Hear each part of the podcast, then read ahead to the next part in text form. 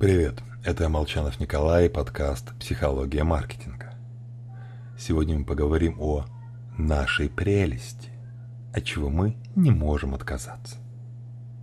В ходе эксперимента Джека Брэхэма 225 девушек-студентов попросили оценить, насколько им нравится тот или иной предмет – кофемашина, тостер, мини-гриль, радио и так далее.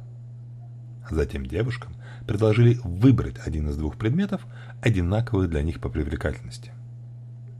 А дальше экспериментаторы начали создавать впечатление, что выбранный предмет будет вручен в качестве подарка.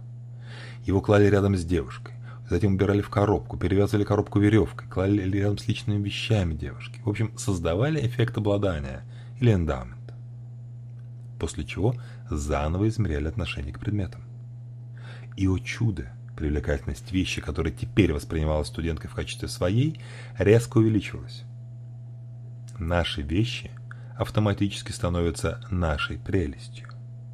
Человек завышает стоимость вещей, находящихся в его собственности, примерно в 2,5-3 раза.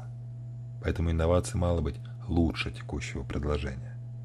Чтобы победить на рынке, новый продукт должен в разы превосходить предыдущую версию или конкурентов. Всего вам хорошего. Превосходите в разы конкурентов. С вами был Николай Молчанов.